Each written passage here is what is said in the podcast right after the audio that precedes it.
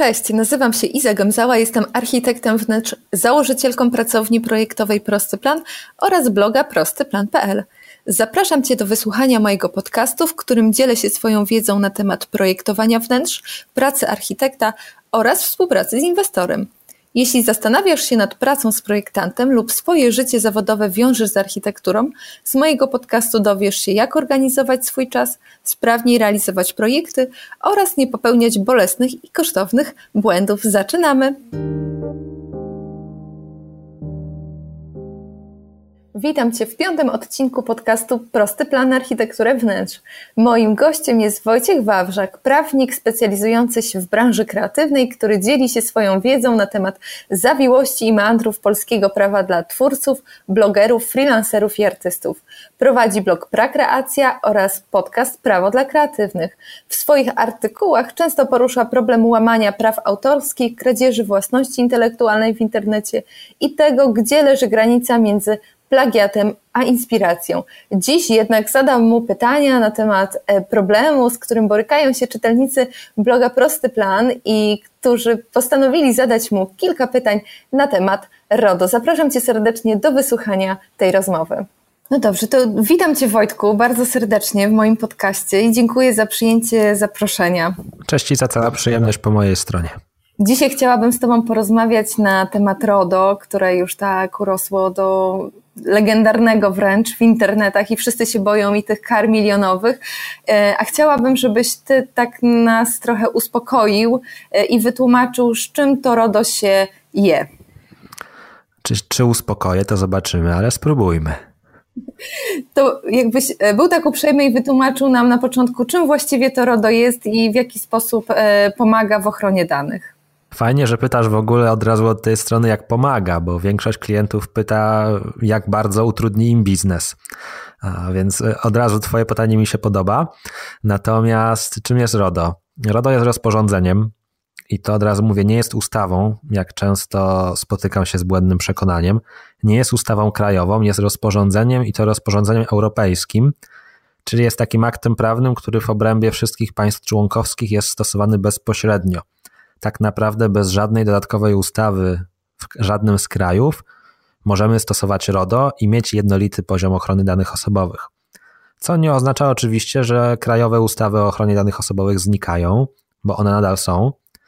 One jak gdyby są takimi aktami doprecyzowującymi, dającymi więcej szczegółów, czy też korzystającymi z pewnych możliwości, jakie daje rozporządzenie w zakresie samodzielnego decydowania o pewnych kwestiach. No i nasza polska ustawa o ochronie danych osobowych też zdążyła być na czas, więc mamy RODO, czyli to unijne rozporządzenie, oraz mamy polską ustawę o ochronie danych osobowych.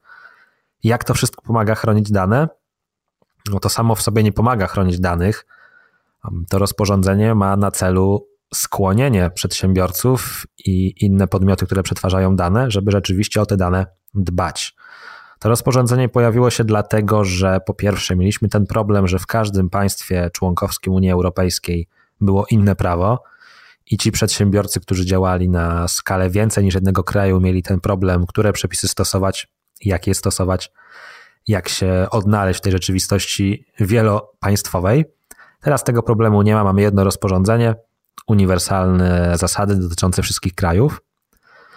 No i też prawda była taka, że te przepisy, szczególnie polskie, dotyczące ochrony danych osobowych, czyli ta nasza polska ustawa, która przestała obowiązywać wraz z wejściem RODO w życie, wraz z rozpoczęciem stosowania RODO, ona była już przestarzała. Mm, I RODO jak gdyby jest takie mądrzejsze i fajniejsze od tej ustawy, dlatego że ono nie daje żadnych jednoznacznych wskazówek, co z tymi danymi robić, jakie środki bezpieczeństwa stosować ono daje takie bardziej ogólne sformułowania, że te dane muszą być bezpieczne, a to my sami musimy zadecydować, jakie możliwości na dany moment daje nam technologia, jakie środki możemy wdrożyć i tak dalej, i tak dalej.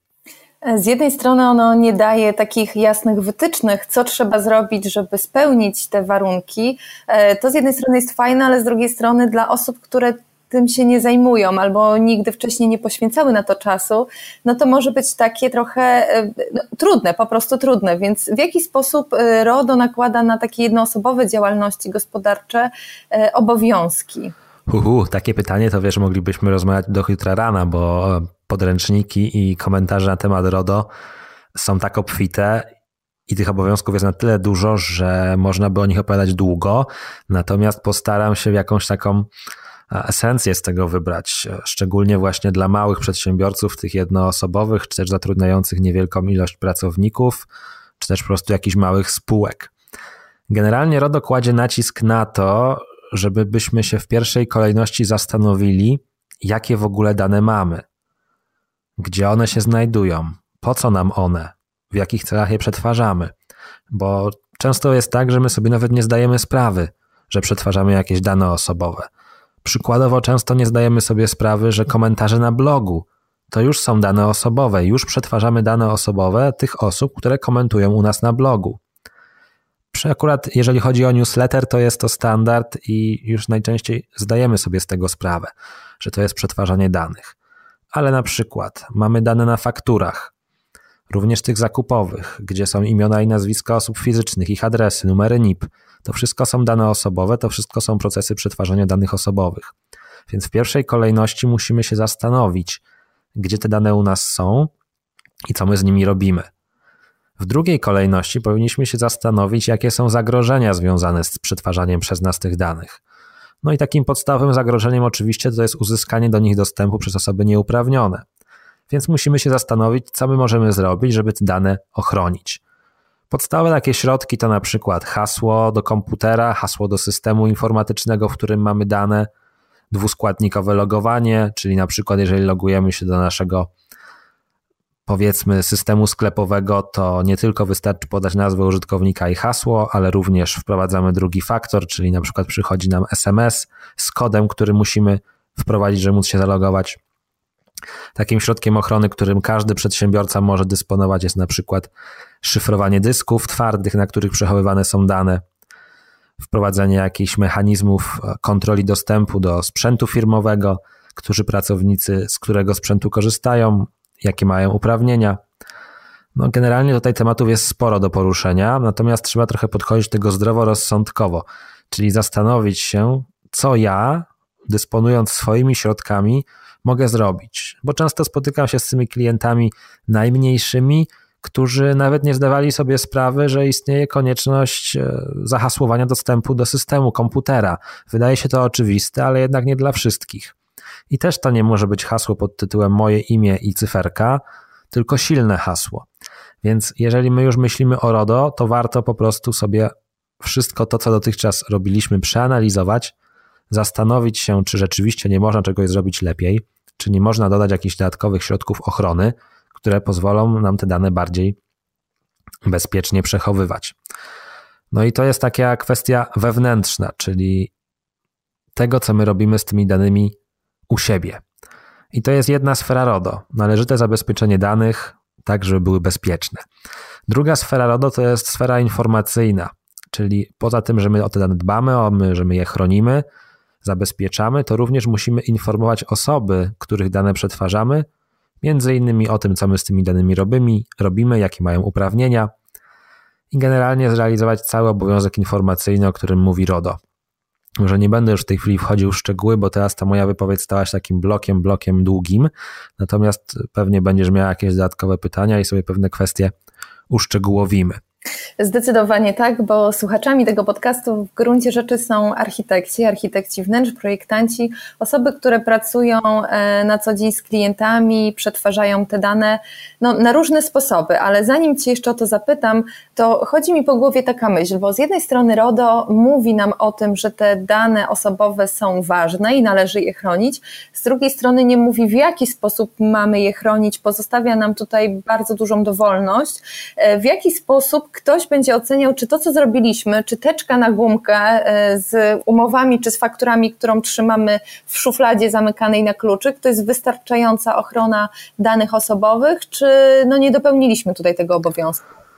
No tutaj niestety jesteśmy zdani tak naprawdę na ocenę dokonaną przez ewentualnego kontrolera, czyli inspektora, który by prowadził w naszej organizacji kontrolę.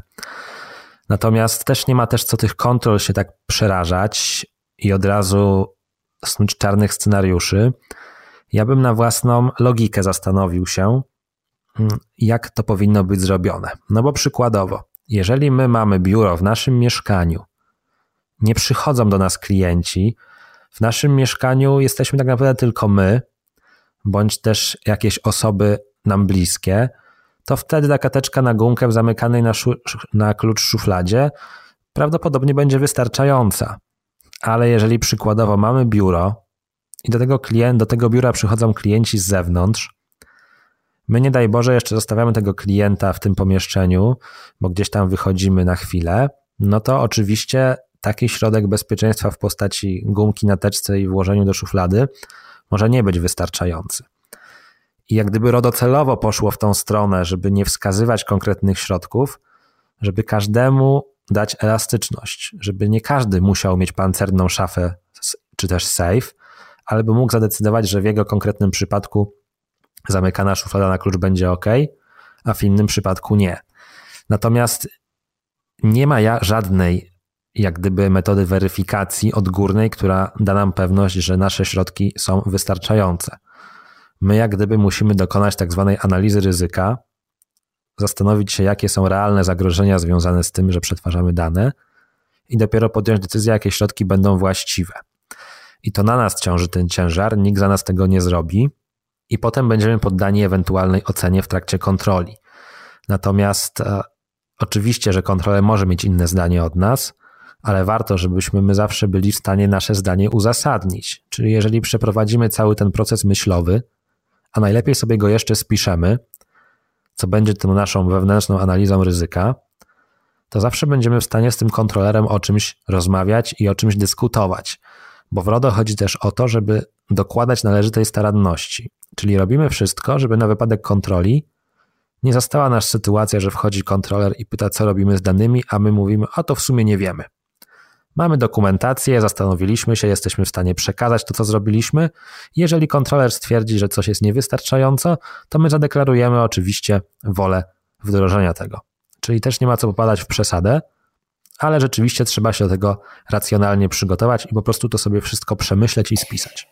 Rozumiem, że to taka jest trochę subiektywna bardzo ocena tego kontrolera, ale faktycznie, kiedy my się do tego przygotujemy, e, to będziemy mieli jakieś argumenty w garści. Jestem w stanie sobie wyobrazić, jak e, fizycznie mogę zabezpieczyć umowy czy faktury, ale mam problem e, z takim zabezpieczeniem danych, które przechowuję w komputerze, w chmurze, przesyłam drogą mailową, czy korzystam jeszcze z jakichś innych platform do kontaktu kontaktu z klientem i wtedy w zasadzie nie mam wpływu na to, czy będą one obiektem ataków na przykład hakerów. Co w takiej sytuacji zrobić? Pewien wpływ jednak masz, to znaczy na początku zaczyna się od wyboru usługodawców. Wybierasz chmurę, wybierasz dostawcę hostingu, wybierasz usługę pocztową i tutaj na tobie znowu ciąży taki obowiązek, żeby wybrać te podmioty należycie.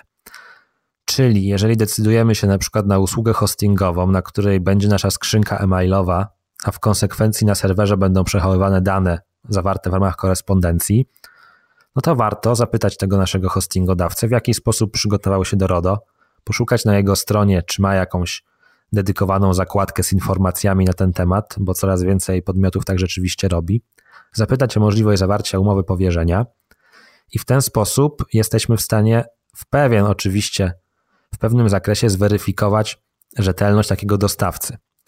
Bo to też nie jest tak, że jeżeli ja wybieram dostawcę, to ten dostawca za wszystko odpowiada.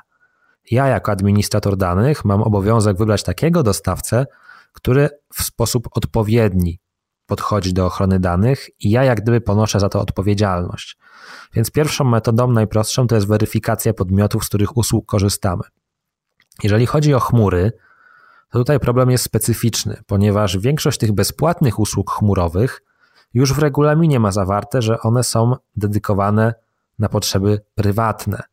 Co więcej, na przykład w regulaminie googlowskim znajdziemy sobie postanowienia, że Google zachowuje prawo do skanowania zawartości wszystkich dokumentów Google Docs, naszego Google Drive'a, na potrzeby tworzenia jakichś profili użytkowników i potem wykorzystywania tych profili w celach marketingowych. Więc na przykład darmowe usługi Google'a w przypadku działalności gospodarczych nie są wskazane, natomiast Google daje też pakiet dedykowany właśnie biznesowi, czyli G Suite. I tam każdy użytkownik firmowy może sobie wykupić taki pakiet, taki dostęp i korzystać z usług googlowskich z innym regulaminem oraz z możliwością zawarcia umowy powierzenia. I znowu wtedy wchodzimy na kolejny poziom i gdyby nam się przydarzyła kontrola, to możemy powiedzieć, że owszem, korzystamy z Google Drive'a, owszem, korzystamy z poczty Gmail, ale nie korzystamy z bezpłatnego narzędzia dla celów prywatnych, ale mamy narzędzie płatne, notabene nie bardzo płatne, bo to kosztuje bodajże 4 dolary za użytkownika, więc nie jest to majątek. No i jesteśmy w stanie wykazać, że właściwie podchodzimy do tej ochrony danych, że zawarliśmy z Google umowę powierzenia i jesteśmy bezpieczni. To dotyczy tych wszystkich zewnętrznych podmiotów, które mają jakiś kontakt z danymi, które przetwarzamy. Natomiast jest też oczywiście kwestia zabezpieczenia własnego komputera. I tutaj, tak jak mówiłem, takim standardem minimum powinno by, powinien być użytkownik i hasło do logowania do systemu komputera. Ja na przykład wprowadziłem również oddzielne hasła do programu pocztowego, do programów, w których przetwarzam dane, czyli do Excela, do Worda i to pozwala mi mieć dalej idącą kontrolę nad tym, co się dzieje na moim komputerze, gdyby ktoś, nie daj Boże, uzyskał do niego dostęp. W związku z tym polecam po prostu zastanowić się, jak ja mogę swój komputer bardziej zabezpieczyć. Jeżeli na komputerze przechowuję dane, na dysku komputera, to powinienem ten dysk szyfrować. I to znowu brzmi strasznie, ale jest już dostępna masa programów, które pozwalają bezpłatnie taki dysk zaszyfrować. O co chodzi? Chodzi o to, że jeżeli nam ktoś na przykład ukradnie komputer, to i tak nie uzyska dostępu do naszych danych, bo nie będzie znał hasła do odszyfrowania dysku. Więc w taki sposób możesz zadbać o to swoją infrastrukturę, przy wykorzystaniu której przetwarzasz dane.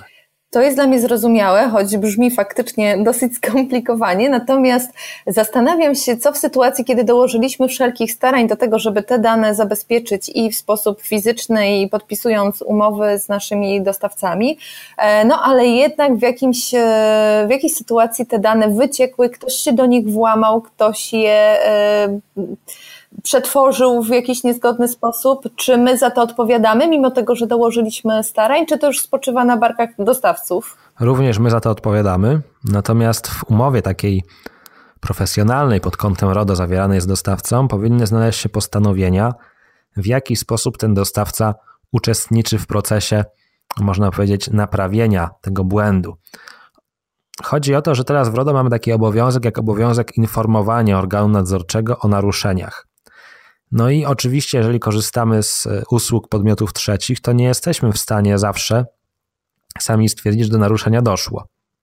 W związku z tym w umowie powierzenia powinniśmy mieć postanowienia, mocą których ten nasz usługodawca zobowiązuje się nie tylko dołożyć wszelkich starań dotyczących ochrony tych danych, ale również poinformować nas o ewentualnym ataku, sporządzić raport, e, przewidzieć, jakie środki zostały podjęte, w jaki sposób zostały te dane zabezpieczone na przyszłość i jak generalnie wygląda procedura przy realizowaniu tej obsługi po tym ataku. W związku z tym zawsze ta odpowiedzialność ciąży na nas i powinniśmy my interesować się tym, w jaki sposób ten nasz usługodawca będzie realizował ewentualne działania w takim zakresie. Ja zdaję sobie sprawę, że to jest takie bardzo wybieganie w przyszłość i snucie czarnych scenariuszy, ale tak to trochę w tym prawie jest, że my najczęściej Tworzymy rozwiązania na wypadek przykrych sytuacji, a nie pozytywnych. Zabezpieczamy się na ich wypadek, więc musimy się zastanowić, co złego może nam się przydarzyć i postarać się w umowach chociażby zawrzeć postanowienia, które pozwolą nam w jakiś sposób z tego wybrnąć. Okej, okay. Czy mógłbyś w takim razie powiedzieć nam, e, jakie takie podstawowe procedury czy dokumenty powinniśmy posiadać e, prowadząc jednoosobową działalność gospodarczą, no i korzystając z takich podstawowych narzędzi, narzędzi jak poczta e-mail, chmura, kontakt z klientami przez jakieś platformy. Powinniśmy zacząć od tej analizy ryzyka. Ja wiem, że to znowu brzmi tajemniczo i strasznie. Jeżeli na przykład znamy specjalistę od zarządzania ryzykiem, to on nam za chwilę powie, że jest kilka, kilkanaście metod szacowania ryzyka, różny sposób wyceniania tego ryzyka, minimalizowania i tak dalej ale na potrzeby naszej indywidualnej działalności my możemy sobie po prostu tą analizę ryzyka zrobić w sposób opisowy. Czyli przeprowadzamy cały ten proces myślowy w naszej głowie, identyfikujemy na przykład ryzyko wykradzenia danych i opisujemy, w jaki sposób zabezpieczyliśmy się przed tym wykradzeniem. Czyli, że na przykład pomieszczenie, w którym są nasze dane, w którym przetwarzamy dane, jest zabezpieczone drzwiami zamykanymi, dane są w szafie zamykanej na klucz, i nikt tam nieuprawniony nie ma dostępu. Idąc dalej, kolejne zagrożenie, na przykład zagrożenie zniszczenia danych w postaci pożaru. Co zrobiliśmy? Można chociażby kupić głupią gaśnicę i już wskazać, że mamy kolejny środek. Jakie może być jeszcze zagrożenie? Może być na przykład zagrożenie ataku informatycznego. I znowu w tej analizie ryzyka wskazujemy, widzimy takie zagrożenie, jak się zabezpieczyliśmy, mamy oprogramowanie antywirusowe, mamy firewalla, mamy silne hasło, mamy szyfrowanie dysku, logujemy się do systemów, nie pozwalamy uzyskiwać dostępu osobom nieuprawnionym. No i generalnie tworzymy taki dokument opisowy, w którym znajdują się te wszystkie postanowienia. Ja dla przykładu w swoim pakiecie RODO, który sprzedaję za pośrednictwem swojego bloga, przygotowałem taką przykładową, opisową analizę ryzyka, która pozwala nam w sposób podstawowy taką analizę przeprowadzić i zapisać. No bo oczywiście, jeżeli ktoś by chciał mieć taką profesjonalną analizę ryzyka, no to musiałby się liczyć z, z dużym kosztem, no bo znowu trzeba zatrudnić specjalistę, który tylko ryzykiem się zajmie. Czyli zaczynamy od analizy ryzyka i tworzymy taki dokument własnymi, to może być napisane własnymi słowami, byle odzwierciedlało cały ten taki proces myślowy związany z myśleniem o bezpieczeństwie danych. To jest pierwszy dokument, analiza ryzyka. Drugi ważny dokument to jest rejestr czynności przetwarzania. Znowu brzmi strasznie, natomiast chodzi po prostu o taką tabelkę, w której wypiszemy wszystkie cele przetwarzania danych. Przykładowo, stwierdzamy, że przetwarzamy dane naszych klientów, no bo zawierają z nami umowę, więc my musimy przetwarzać te dane, żeby tę umowę zrealizować. No to mamy w tabelce cel obsługa klienta. No i dalej stwierdzamy, że przetwarzamy je w takich celach, zapisujemy dane tutaj i tutaj, w taki i w taki sposób je chronimy, nikomu nie udostępniamy, ale powierzamy przetwarzanie jakimś tam podmiotom, które uczestniczą w wykonaniu usługi. Inny cel przetwarzania, na przykład wysyłka newslettera. No i znowu w tabelce mamy kolejny cel, czyli wysyłka newslettera i wszystkie te informacje, które trzeba zawrzeć. Na stronie tego Urzędu Ochrony Danych Osobowych możemy znaleźć w tej chwili wzór rejestru czynności przetwarzania i z niego skorzystać. Oczywiście w moim pakiecie taki wzór również się znajduje. Jeżeli ktoś ma ochotę skorzystać z płatnej opcji, to ma taką możliwość. Zatem mamy analizę ryzyka, mamy rejestr czynności przetwarzania. Do tego dochodzą oczywiście te umowy powierzenia, które powinniśmy zawrzeć ze wszystkimi podmiotami, które choćby potencjalnie mają dostęp do danych, które gromadzimy czyli hostingodawca, czyli biuro rachunkowe, czyli dostawca systemu mailingowego, może jakiś system CRM, jeżeli z takowego korzystamy i tak dalej, i tak dalej. I to są takie trzy, trzy podstawowe dokumenty, które powinniśmy mieć w takim wariancie minimum. Oczywiście tych dokumentów można stworzyć dużo więcej, bo można stworzyć politykę ochrony danych, instrukcje zarządzania systemami informatycznymi, wzory upoważnień, różnego rodzaju ewidencje, ewidencje na przykład naruszeń, ewidencję tak zwanej obsługi żądań podmiotów przetwarzanych, gdzie ewidencjonujemy wszystkie zgłoszenia, jakie do nas spłynęły w związku z tym, że my przetwarzamy dane. No, tych dokumentów naprawdę można stworzyć wiele. Natomiast jeżeli ktoś nie ma budżetu i chce działać samodzielnie, a jednocześnie dołożyć tej należytej staranności, to zacząłbym od tych trzech podstawowych: analiza ryzyka, rejestr czynności przetwarzania oraz umowa powierzenia. Jeżeli ktoś chciałby skorzystać z takiego kompletu przykładowych dokumentów, to może właśnie chociażby skorzystać z tego mojego pakietu RODO dla małych firm i tam dostanie tam około 23 bodajże e, przykładowych dokumentów do wypełnienia, do dostosowania do siebie. Także tak to wygląda z mojej strony. To fantastycznie. Na końcu tego podcastu dodamy na pewno link do e, Twojego bloga i strony, na której można ewentualnie uzyskać, e, zakupić taki pakiet który będzie zgodny z RODO. A teraz mam takie pytanie odnośnie klientów, e, z którymi będzie chciał taki architekt współpracować albo już współpracuje. Czy te przepisy RODO e, w jakiś sposób nakładają na nas obowiązek informowania czy uzyskania zgody od klientów, z którymi podpisaliśmy umowę przed 25 maja tego roku?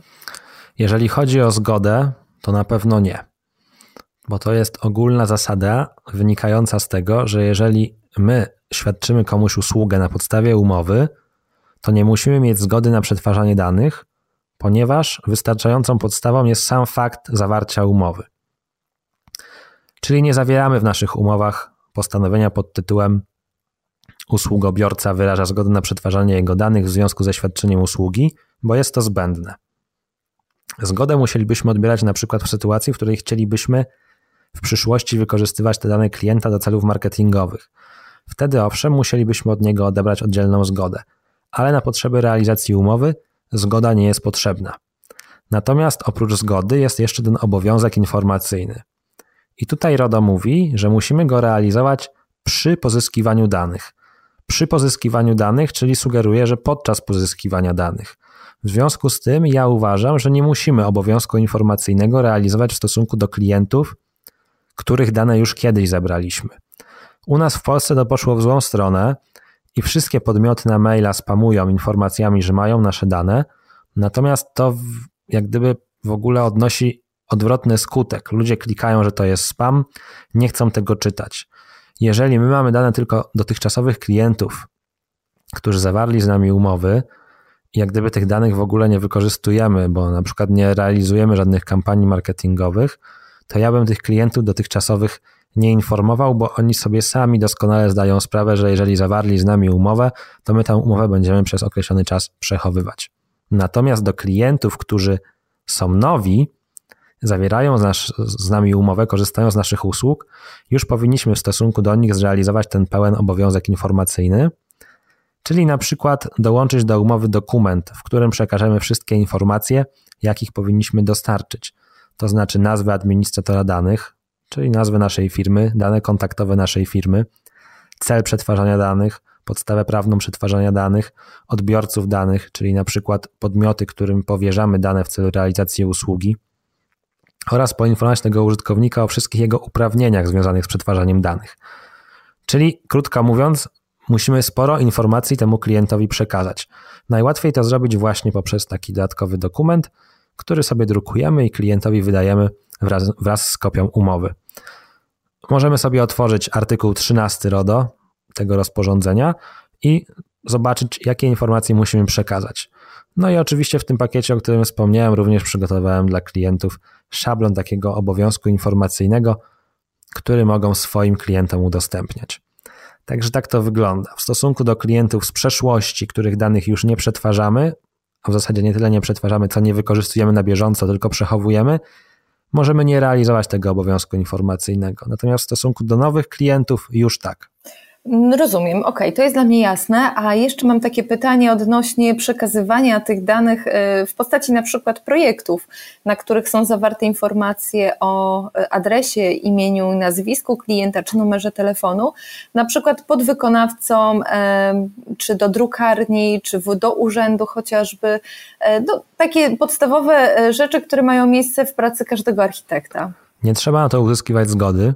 No bo to jak gdyby mieści się w realizacji umowy. Przekazujemy te dane dlatego, że realizujemy umowę dla klienta. Natomiast musimy o tym go poinformować w ramach tego obowiązku informacyjnego. I tam wspomniałem o tych odbiorcach danych. Te wszystkie podmioty będą właśnie odbiorcami danych, czyli musimy poinformować, że dane, które klient przekazał nam w związku z zawarciem umowy, mogą być również powierzane do przetwarzania naszym podwykonawcom, czy też innym podmiotom, które mogą uzyskiwać do nich dostęp w celu realizacji umowy. I sama taka informacja wystarczy. Zgody być nie musi na to. Rozumiem. To y, w związku z klientem. A teraz jeśli chodzi o tych podwykonawców, czy z nimi powinnam zawrzeć jakąś umowę, tak jak z moim hostingodawcą na przykład? Tak, jeżeli oni przetwarzają dane Twoich klientów w celu realizacji usługi jako podwykonawca dla Ciebie, to z nimi również powinniśmy zawrzeć umowę powierzenia. Ta umowa może być oddzielna, a może, może na przykład te postanowienia dotyczące powierzenia danych wtłoczyć do umowy tej podstawowej z podwykonawcą. Ale jak miałoby to wyglądać w praktyce? Bo przypuśćmy, mhm. że prze, e, taki projekt z danymi klienta e, przesyłam do sklepu, z, nie wiem, na przykład z glazurą, czy z płytkami, czy z panelami i proszę o ofertę e, na dostarczenie materiału dla tego klienta Sklep zazwyczaj potrzebuje chociażby rzutu tego mieszkania, e, żeby wycenić e, taką usługę. Czy ja zanim wyślę ten projekt i zapytam o tą ofertę, czy poproszę o fakturę proforma e, z danymi mojego klienta, powinnam zawrzeć każdorazowo z takim sklepem taką umowę powierzenia danych? No w tej konkretnej sytuacji zawarcie takiej umowy będzie po prostu niepraktyczne i wręcz niemożliwe, bo po prostu na potrzeby jednorazowej współpracy nikt tego nie będzie chciał zrobić. I teraz tak, tak teoretycznie tak byłoby najlepiej. Natomiast można rozwiązać to w taki sposób, że po prostu wraz z przekazaniem tych danych e, zawieramy jakąś klauzulę pod tytułem, e, że zobowiązujemy do zachowania ich poufności. Tamta strona zobowiązuje się je usunąć po zrealizowaniu dla nas tego, o co ją prosimy. Generalnie musimy w jakiś sposób przynajmniej postarać się zapewnić, że tamta strona rzeczywiście dochowa tej poufności i na przykład tych danych sobie potem nie wykorzysta w jakimś innym niecnym celu, na przykład kontaktując się telefonicznie z klientem i informując go po roku, że teraz mają świetną nową ofertę promocyjną. Mhm. Okej, okay, to y, czyli rozumiem, że to może być na przykład gdzieś tam w stopce maila, czy chociażby na tym projekcie informacja y, na temat klauzuli zaufa- y, o poufności. No, najlepiej, nie wiem, czy to będzie jakaś umowa z tym podmiotem, bo chyba nie będzie żadnej umowy. Będzie jakaś pewnie umowa pod tytułem wysyłam maila i czekam na odzew, więc można w tym mailu po prostu w jakiś sposób zawrzeć taką informację. Ewentualnie można rozwiązać to w drugi sposób, czyli jak gdyby w umowie z klientem jednak oprzeć to na zgodzie w tej konkretnej sytuacji i stwierdzić, że klient zgadza się, by przekazać jego dane określonym podmiotom, i wtedy można byłoby sobie w pewien sposób odpuścić mm, zobowiązywanie do poufności tej drugiej strony, bo jak gdyby ta druga strona stawałaby się samodzielnym administratorem tych danych na podstawie tego, że klient zgodził się jak gdyby w jego imieniu przekazać te dane tamtej drugiej stronie. Więc może jednak w tym konkretnym przypadku rzeczywiście łatwiejsze będzie oprzeć to na zgodzie na przekazanie danych niż na e, zawieraniu tej powierzenia. Także akurat na tą potrzebę życiową może fajniej byłoby to rozwiązać właśnie w ten sposób. A co w sytuacji, kiedy klient kontaktuje się z nami po raz pierwszy, na przykład poprzez naszą stronę internetową, formularz, czy chociażby przez adres e-mail i pyta nas o cenę projektu, chce dowiedzieć się szczegółów oferty projektowej. Czy my, zanim odpowiemy mu na e, to zapytanie, powinniśmy zapytać o jego zgodę na przetwarzanie danych? I to znowu, jakbyśmy poszli takim teoretycznym rozumowaniem, ortodoksyjnym, to byśmy do takich wniosków doszli. Natomiast ja zalecam zdroworozsądkowe podejście i przyjęcie, że jeżeli klient się z nami kontaktuje w celu poznania oferty, to ta zgoda na przetwarzanie jego danych wynika właśnie z tego, że się kontaktuje. W związku z tym nie trzeba uzyskiwać zgody, natomiast trzeba zrealizować obowiązek informacyjny. Ja na przykład przyjąłem taką taktykę, że po prostu w stopce maila podlinkowuję tak zwaną politykę prywatności dotyczącą korespondencji e-mail. Jest to taka, takie miejsce na mojej stronie, gdzie ta polityka prywatności dotycząca tych kontaktów e-mailowych się znajduje i jeżeli ktoś rzeczywiście chce sobie tam zerknąć, to klika w stopkę maila i się tam przenosi. Natomiast nie odbieram żadnych zgód, bo ta zgoda, tak jak powiedziałem, po prostu wynika z samego faktu, że ktoś się do mnie zwrócił. No w jakimś celu się do mnie w końcu zwrócił. Czy taki checkbox, który byłby gdzieś umieszczony e, w tym formularzu, e, podczas którego odbiorca wyrażałby zgodę na przetwarzanie danych osobowych, wystarczyłoby też e, w tej sytuacji? Tak, jeżeli mamy formularz kontaktowy, możemy dodać checkbox, natomiast tak jak powiedziałem, na samo przesłanie formularza kontaktowego z prośbą o jakiś kontakt zwrotny, uważam, że taki checkbox nie jest, nie jest niezbędny, aczkolwiek można go dodać, natomiast pod formularzem kontaktowym na stronie zawsze warto dodać jakąś krótką informację, na przykład dane podane w formularzu będą przetwarzane tylko w celu obsługi Twojego zapytania, szczegóły znajdziesz w polityce prywatności. Natomiast czasem zdarza się tak, że klienci chcą ten formularz kontaktowy wykorzystać również do budowania jakiejś bazy, na przykład marketingowej. W związku z tym wtedy w, oczywiście w formularzu musi już się pojawić checkbox, czyli ktoś może przesłać formularz kontaktowy z prośbą o jednorazową ofertę, a ktoś może również zaznaczyć dodatkowy checkbox i wskazać, że chce również otrzymywać na przykład newsletter, czy też godzi się, żeby w przyszłości telefonicznie się z nim kontaktować w celach marketingowych. Natomiast na sam takie jednorazowe przesłanie formularza kontaktowego zgoda może być moim zdaniem dorozumiana z tego samego faktu, że ktoś przesyła ten formularz. Okej, okay, to to już mamy e, pełną jasność, jeśli chodzi o dokumenty, które powinniśmy posiadać prowadząc e, taką działalność gospodarczą. Wiemy już, jak informować naszych klientów e, na temat tego, w jaki sposób ich dane będą przekazywane na przykład podwykonawcą i wiemy, co powinniśmy zrobić, kiedy ktoś się zgłasza do nas z zapytaniem o ofertę. Ostatnią taką kwestią, która budzi moje wątpliwości, moje i czytelników bloga Prosty Plan, to są sytuacje, w których zatrudniamy inne osoby, po prostu pracowników, czy zlecamy wykonanie jakiejś usługi, na przykład wizualizacji na potrzeby naszej pracy. Jak e, zrobić i co zrobić w takiej sytuacji, kiedy zatrudniamy inne osoby, żeby to też było w zgodzie z przepisami RODO? I zakładam, że te osoby będą miały właśnie dostęp do danych naszych klientów, tak? Zdecydowanie tak. To teraz zależy sytuacja od tego, jaka to jest podstawa zatrudnienia. Jeżeli my zatrudniamy jakiegoś zleceniobiorcę, pracownika, wykonawcę umowy o dzieło, który jest osobą fizyczną i nie prowadzi działalności, no to jest takim naszym, można powiedzieć, typowym pracownikiem, to my tutaj bazujemy na tak zwanym upoważnieniu do przetwarzania danych. No to jest taki dokument, w którym upoważniamy konkretną osobę do przetwarzania danych w konkretnym celu i taka osoba wykazywana jest w ewidencji osób upoważnionych. Natomiast w sytuacji, w której przykładowo współpracujemy z innym przedsiębiorcą, co więcej, on jest z innego miasta, nie mamy realnej kontroli nad tym, jak on pracuje z tymi danymi, które mu przekazujemy, to w takiej sytuacji należałoby z tym podmiotem zawrzeć właśnie umowę powierzenia bądź wtłoczyć postanowienia z tej umowy do naszej umowy podstawowej o współpracy. I tak trzeba się kierować takim kryterium. Jeżeli mamy realną kontrolę nad tym, jak ten ktoś przetwarza dane, bo na przykład przetwarza pod naszym nadzorem, jest naszym pracownikiem, zleceniobiorcą, no to to upoważnienie będzie wystarczające. Ale jeżeli jest to niezależny podmiot, działa całkowicie niezależnie od nas, to warto byłoby zawrzeć umowę powierzenia. No to brzmi logicznie i powiem Ci szczerze, że bardzo mnie uspokoiłeś e, swoimi argumentami na temat RODO, bo do tej pory jawiło mi się jako coś naprawdę bardzo strasznego. Natomiast Twój taki uspokajający ton i to, w jaki sposób Ty rozumiesz e, te przepisy, są mi bardzo bliskie, bo myślę, że dobrze rozumieć e, tą ustawę czy te zapisy, w taki sposób, że one raczej pomagają chronić te dane, a nie wymuszają na nas instalację, nie wiem, sejfu, tak, czy jakiejś tam szafki pancernej w naszym biurze. Znaczy, trzeba uczciwie sobie powiedzieć, że po prostu wiele podmiotów dostępnych na rynku stwierdziło, że na RODO zrobi sobie biznes. RODO, czyli szafki dostosowane do RODO, jakieś nakładki na komputery, Bóg wie co jeszcze, to wszystko nie jest niezbędne.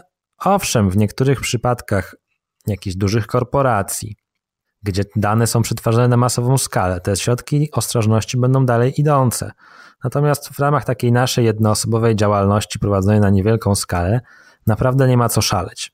A tak odnosząc się jeszcze do tego, jak rozumieć RODO, to ja myślę, że przede wszystkim problem wynika z tego, że wielu przedsiębiorców nie robiło nigdy wcześniej nic z danymi osobowymi. W takim, w takim znaczeniu, że nigdy nie interesowali się tą ochroną danych. I dla nich rzeczywiście to RODO to jest jakaś rewolucja, jakiś grom z jasnego nieba i bardzo duża dawka wiedzy do przyswojenia. Ale to wynika z tego, że już wcześniej były pewne zaniedbania. Jeżeli ktoś wcześniej dbał o dane osobowe, postępował w zgodzie z tą ustawą o ochronie danych osobowych dotychczasową, to to RODO nie jest wcale jakąś rewolucją. Także ja naprawdę uspokajam nawet tych, którzy nic wcześniej nie robili. To jest teraz dobry moment, żeby sobie wszystko przemyśleć, rozpisać, zaplanować, chociażby po to, żeby nie musieć się tym przejmować w przyszłości przy okazji kolejnych doniesień medialnych o tym, jakie to kary gigantyczne grożą za nieprzestrzeganie przepisów. Owszem, kary są, ale to nie będzie tak, że każdy przedsiębiorca będzie karany 20 milionami. I każdy jednoosobowy przedsiębiorca, jego zadaniem jest dołożenie należytej staranności, zrobienie czegokolwiek, przygotowanie się tak daleko jak może i jestem przekonany, że to będzie dla niego wystarczające, żeby nawet w razie ewentualnej kontroli móc wykazać, że on profesjonalnie podszedł do tematu. No i o to chyba też chodzi, żebyśmy patrzyli na tę ochronę danych osobowych jako element naszego profesjonalizmu. No bo też klienci zaczynają na to zwracać uwagę i też zaczynają dopytywać i też chcą czuć się bezpiecznie, bo ta prywatność i nasze dane osobowe stały się dla nas no, coraz bardziej cenne. W Twojej ocenie e, zapisy RODO e, działają na plus, czy raczej e, na minus, jeśli chodzi o ochronę tych danych osobowych? Zdecydowanie na plus, chociażby dlatego, że w końcu odeszliśmy od tego modelu, że rozporządzenie wykonawcze mówiło każdemu konkretnie, co ma robić. Czy jest małą firmą, czy dużą, musi robić to samo. Teraz nie. Teraz każdy administrator ma zastanowić się sam, i dzięki temu jest to bardziej elastyczne, więc ta ochrona ma mieć szansę bycia realną ochroną, bo do tej pory to wyglądało tak, że każdy słyszał tylko o zgłoszeniu zbioru do GIODO, składał jakiś wniosek, a dane nadal walały się po biurkach, nie były w żaden sposób chronione. RODO ma pomóc, żeby to było realnie, rzeczywiście coś robione w kontekście tej ochrony danych, więc jak dla mnie, jak najbardziej na plus. Super.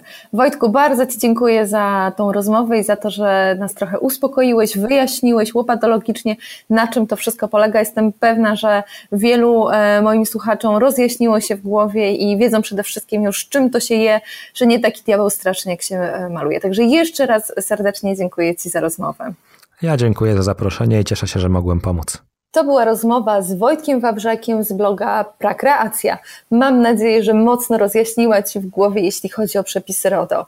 Zapraszam Cię również do odsłuchania pozostałych odcinków podcastu na stronie www.prostyplan.pl łamane na podcast oraz pozostawienie swojej oceny tego podcastu w serwisie iTunes. Dziękuję serdecznie za przesłuchanie tego podcastu i do usłyszenia wkrótce.